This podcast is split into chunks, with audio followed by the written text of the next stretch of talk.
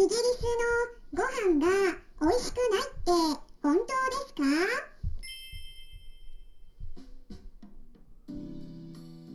こんにちは。サラホリスティックアニマルクリニックのホリスティック獣医サラです。本ラジオ番組ではペットの一般的な健康に関するお話だけでなくホリスティックケアや地球環境そして私が日頃感じていることや気づきなども含めて様々な内容でイギリスからお届けしております。はい。皆さんにねお伝えするのがちょっと遅くなったんですけれどもヒマラヤの方で再生回数が1万回を突破しました。イエイ。はい。それで、まあ、実はねそれだけではなくてねスタンレー FM の方でも再生回数が伸びていましてでこちらの方はねもう約8500回を超えてきているところなんですね。なのでねもう少しでこのスタンレー FM とヒマラヤの方の再生回数を合わせると合計で2万回を超えそうなところまで来ています。これもね毎日皆さんにラジオ番組を聞いてくださっているおかげだと思っています。いつも皆さん聞いてくださりありがとうございます。それで、まあ、最近ですねこの音声配信のコンサルっていうのもありましてねそれを受けたんですね。これがすっごく良かったんで是非ね皆さんにも参加あの何て言うかな紹介できればと思ってるんですね、これはまた別の機会に改めてゆっくりとねお話ししていければと考えているところなんですけれどもまあ、そこでちょっとね提案があったのが少し軽い内容とか短めの配信も取り入れてみたらどうかなっていうことだったんですね。なので、まあ、早速今回はちょっと軽めの短めの配信でお伝えしてみたいなと思いました。まあ毎回毎回ね有益だったとしても、まあ、結構お豆の内容になってくるとちょっとお腹いっぱいになってくるっていうのも多分あるんじゃないかなと思うんですね。でそれで今までちょっと箸休めみたいな感じで雑談も少し入れてはいたんですけれども、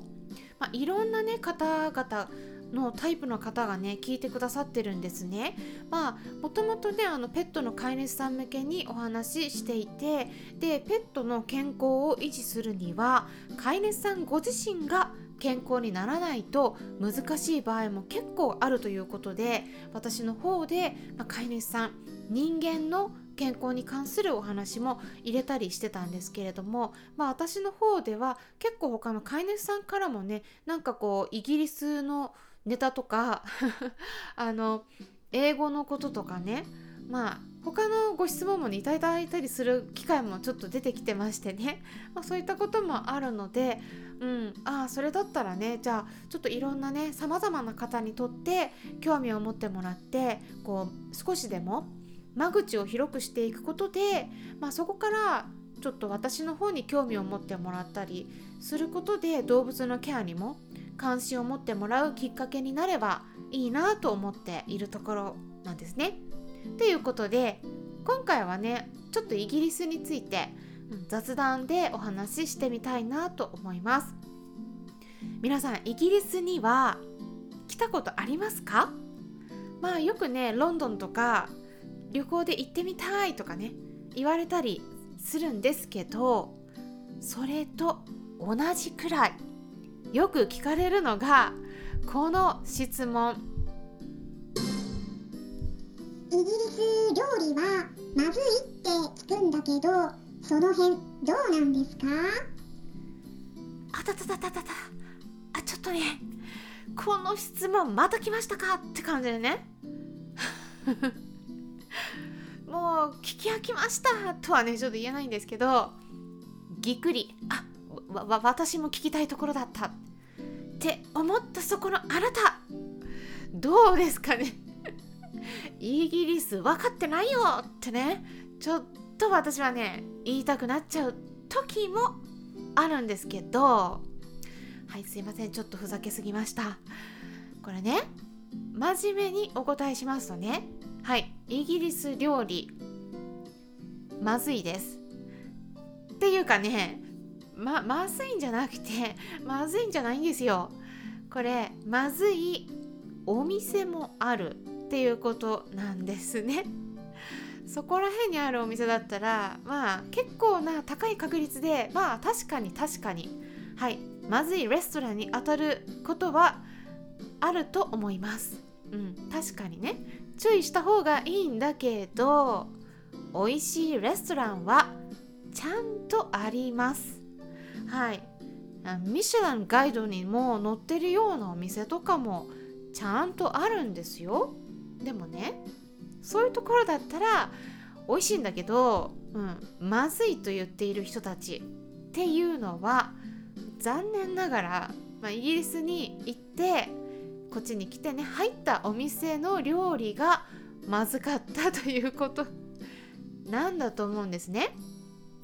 美味しいレストランを見つけることができなかった。っていうことだと思うんです。だからイギリスのレストラン全部がねそれでまずいかって言ったらね違うんですよ。うん。イギリスのレストランいろんなお店ありますからね、うん、全部まずいわけではないんです、うん、レストランの中で美味しいお店と美味しくないお店の差がすごい。大きいんですね。あの差が激しいんですよ。だから私の方でもねうんまあ確かに言われてみれば高いお金払ったにもかかわらずまあもともとレストランの一般的な価格が特にロンドンだったりすると日本よりも高いですからね、うん、まあ しょっぱすぎてちょっとね全部食べきれなかったこともあります。はい。うんなんか塩加減がね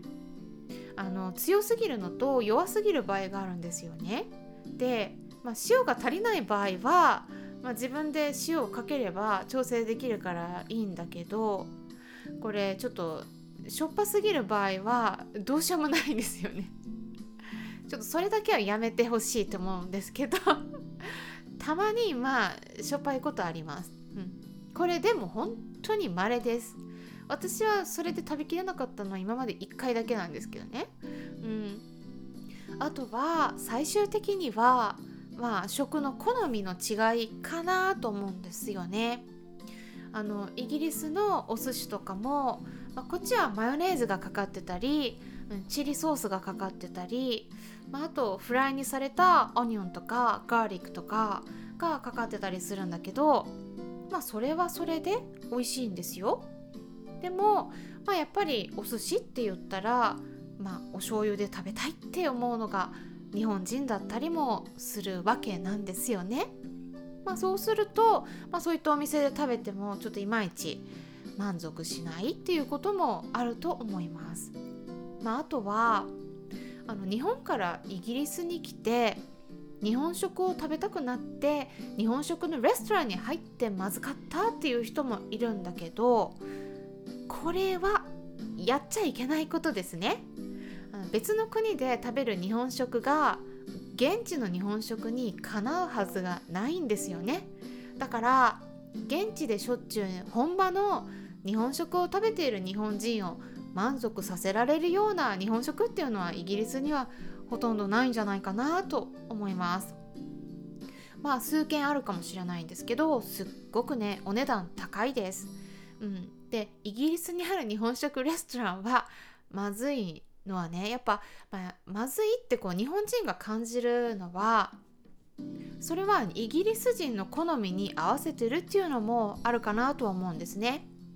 まあ、例えば日本で食べるインドカリーのお店とかアジアンレストランの料理とかも本場の味よりもちょっとスパイスは少なめで、まあ、辛みもこう控えめにしてたりするとかそういうお話聞いたことないですかね？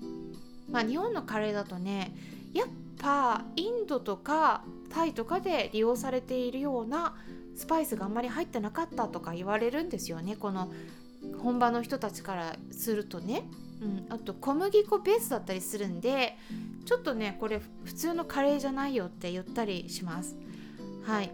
だからねあのまあそういう感じでやっぱり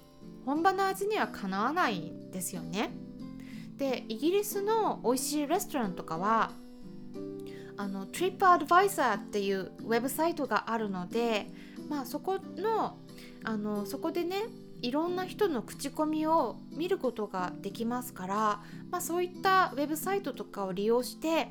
レストランのレビューをチェックしてみるのがいいと思います。うん、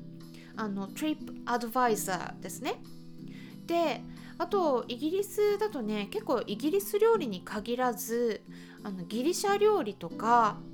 あとミドルイーストの中東の料理とかあと地中海料理とか他のいろんな国の料理を食べることもできるので、まあ、そういった料理もねすごいおすすめです。うん、結構私そういうお店入ります。うん、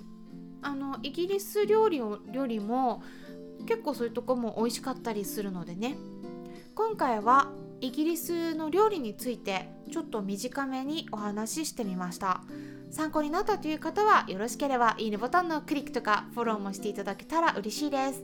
今回も最後まで聞いてくださりありがとうございました。それではまたお会いしましょう。ホリスティック獣医サラでした。